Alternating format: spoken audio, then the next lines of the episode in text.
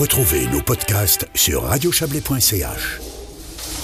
Voilà, de retour euh, à Polymanga à Montreux pour euh, cette émission spéciale euh, dans laquelle nous vivons cette pop culture hein, qui est mise à l'honneur par Polymanga pour la 16e fois. Alors on a eu l'historique tout à l'heure du, créateur, hein. ça n'a pas toujours été à Montreux mais c'est là depuis 2013 et c'est un succès. Hein. Je répète mon message de début d'émission, venez en transport en commun, vous, aurez, vous aurez plus vite accès à Polymanga que si vous devez parquer une voiture. Taki est toujours avec nous, c'est notre cosplayeuse. Merci d'être euh, encore avec nous, Taki. Et puis euh, Florent euh, Gorge nous a rejoint. Bonsoir à vous. Bonsoir. Florent Gorge, vous êtes auteur, éditeur aussi, hein, une maison d'édition spécialisée qui s'appelle Omake, auteur d'un livre, alors plusieurs sans doute, hein, mais en tout cas quatre volumes sur l'histoire de Nintendo. Alors ça, ça m'a fasciné parce qu'au début on m'a dit ah il va venir, c'est un spécialiste des jeux vidéo. Alors je me suis dit histoire du jeu vidéo, génial, mais non, c'est spécialisé, hein, c'est histoire de Nintendo. Alors oui, effectivement, disons que je connais bien l'histoire des jeux vidéo, hein. je fais beaucoup de recherches là-dessus, mais euh, mon sujet d'étude principal, ça reste Nintendo, qui est une boîte en réalité qu'on connaît assez mal dans le sens où on l'a découverte en Europe dans les années 80. 1980 bien sûr, sauf qu'en réalité euh, c'est une boîte qui a été fondée en 1889 au Japon. Et donc entre 1889 et 1980, il n'y avait pas d'électronique. Et non. Et euh, enfin si dans les années 70 bien sûr, mais que s'est-il passé en fait pour qu'une boîte comme Nintendo, qui à la base faisait des cartes en papier, des cartes à jouer. Mais des, jeux déjà, oui, d'accord. Ils, ils ont toujours fait du jeu, uh-huh. sauf que c'était des cartes en papier, des cartes euh, à jouer, quoi.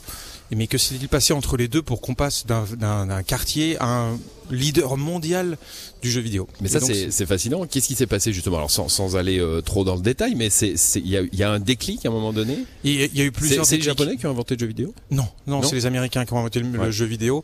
Euh, les Japonais l'ont démocratisé euh, de belle manière dans les années 80, effectivement, et notamment Nintendo. Mais il s'est passé plein de choses, mais un exemple parmi tant d'autres. Nintendo est devenu numéro un, le leader des cartes à jouer au Japon, en achetant des licences Disney en 1959 et en mettant donc euh, des, au dos des cartes à jouer des personnages de Walt Disney. Mhm. Et ça, auprès des petits japonais, ça cartonnait. Et euh, c'est comme ça que Nintendo est devenu euh, leader au Japon en fait des cartes à jouer. Donc il était déjà précurseur, enfin il était précurseur par exemple dans le dans tout ce qu'on appelle les produits dérivés. À cette époque, ça n'existait pas et c'est Nintendo quasiment le premier au Japon qui a fait ce qu'on appelle du produit dérivé, des goodies. Et, et c'était avec des cartes Disney. Donc c'est marrant de se dire que Nintendo a fait fortune avec Disney. Bon, bah oui, bah alors voilà, il y a un échange hein, euh, probablement. Euh, aujourd'hui encore, hein, quand on a les grandes maisons de jeux vidéo, bah il y a un, combat. Alors je vais peut-être dire des sottises, mais entre Microsoft et, Nintendo. Ah hein. tout à fait, ouais. Voilà, c'est ça. Donc les États-Unis et le Japon toujours euh, autour. Mais là, c'était pas un combat, c'était une alliance. Au contraire, c'est Nintendo et, et, Walt Disney qui cartonnent ensemble, quoi. voilà. Aujourd'hui. Euh, où, est-ce qu'on en est avec le jeu vidéo? On a l'impression que c'est un monde tellement varié, tellement vaste mm. que on, sait, on a compris maintenant, même les boomers comme moi ont compris que c'était un pan de la culture. On a le c'est huitième, neuvième, je sais plus où on en est, mais enfin on appelle ça le dixième art. Dixième art, mais bon, voilà, c'est un pan majeur de la culture. Euh, on l'entend dans les discours politiques en France. Mm. Certains candidats disent le jeu vidéo c'est majeur, les Français savent faire. Euh, comment, euh, où est-ce qu'on en est dans le monde aujourd'hui entre euh, ce qui se voit, c'est-à-dire des jeux que tout le monde connaît parce que c'est des majors, etc., et puis la création qu'il y a derrière? Bah, c'est simple, hein. au niveau mondial, au niveau macro, euh, le jeu vidéo c'est le premier loisir mondial devant la musique et, le cinéma. Donc c'est quand même hallucinant. bon, donc à partir de là, on peut, on peut effectivement y distinguer un certain nombre de choses. Il y a des jeux d'auteurs qui sont effectivement beaucoup plus cachés que d'autres. Et puis il y a les blockbusters, exactement comme au cinéma en fait. Donc on peut on peut comparer ça au cinéma, même si aujourd'hui le jeu vidéo est devant. C'est comme hmm. ça qui est dingue, c'est que le jeu vidéo est devant le. Il y a plus d'argent aujourd'hui dans le jeu vidéo? Comment? Euh, Il y a plus d'argent euh, ah, beaucoup global. ouais. Ouais, beaucoup plus. Les, produ les, les, grosses productions euh, de jeux vidéo coûtent plus cher que les films d'Hollywood. Hein. Hmm. Donc euh, là-dessus, il n'y a pas de. Mais voilà, qu'on soit encore obligé de, de dire, voilà, à quel point il y a, y a, une variété de jeux vidéo. C'est un signe qu'il y a encore du travail à faire d'un point de vue culturel. C'est une génération qui doit passer aussi. Je pense que le cinéma a eu du mal à s'imposer. Ah bah, le cinéma, c'est pas compliqué. Là, on n'est pas loin du, du musée de, de Charlie Chaplin. Euh, il a fallu, il a fallu quand même beaucoup de temps pour que le cinéma soit considéré comme un art. soit pas méprisé par les gens de théâtre, etc. Donc on est là-dedans. Moi, je suis pas dans le mépris. Je vous pose des questions mais, c'est parfait, mais il y a encore un peu de travail, effectivement. Taki, je vous voyais acquiescer à... Euh, pardon? Tiki. Tiki, pardon, excusez-moi, Tiki. Euh, Tiki, voilà, c'est un nom de cosplayeuse. Tiki.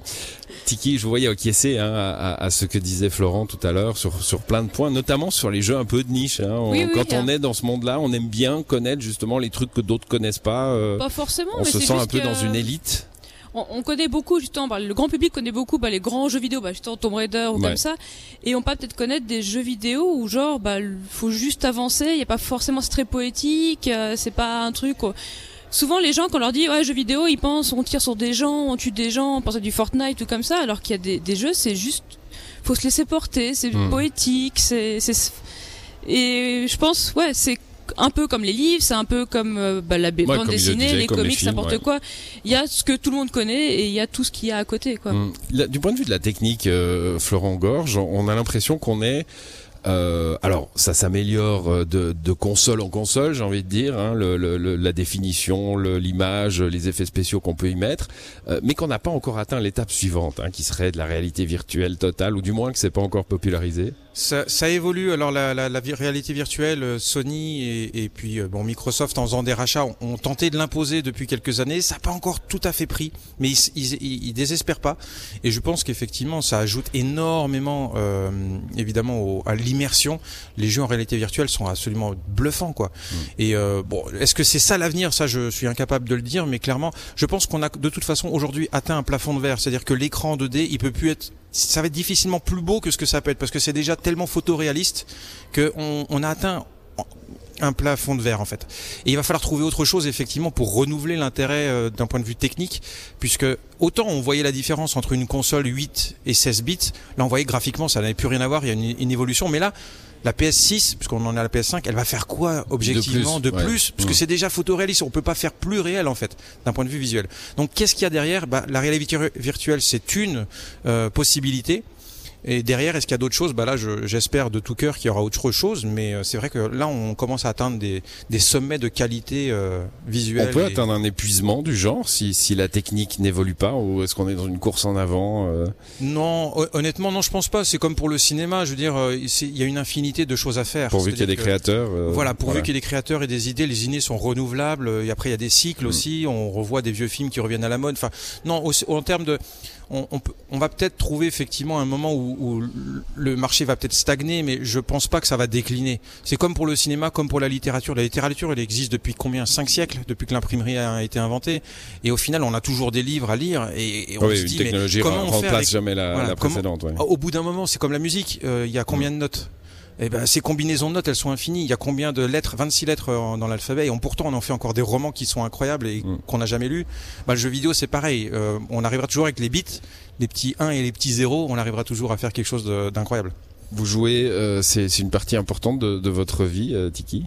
Oui, c'est un bon passe-temps en tout cas, pour le coup.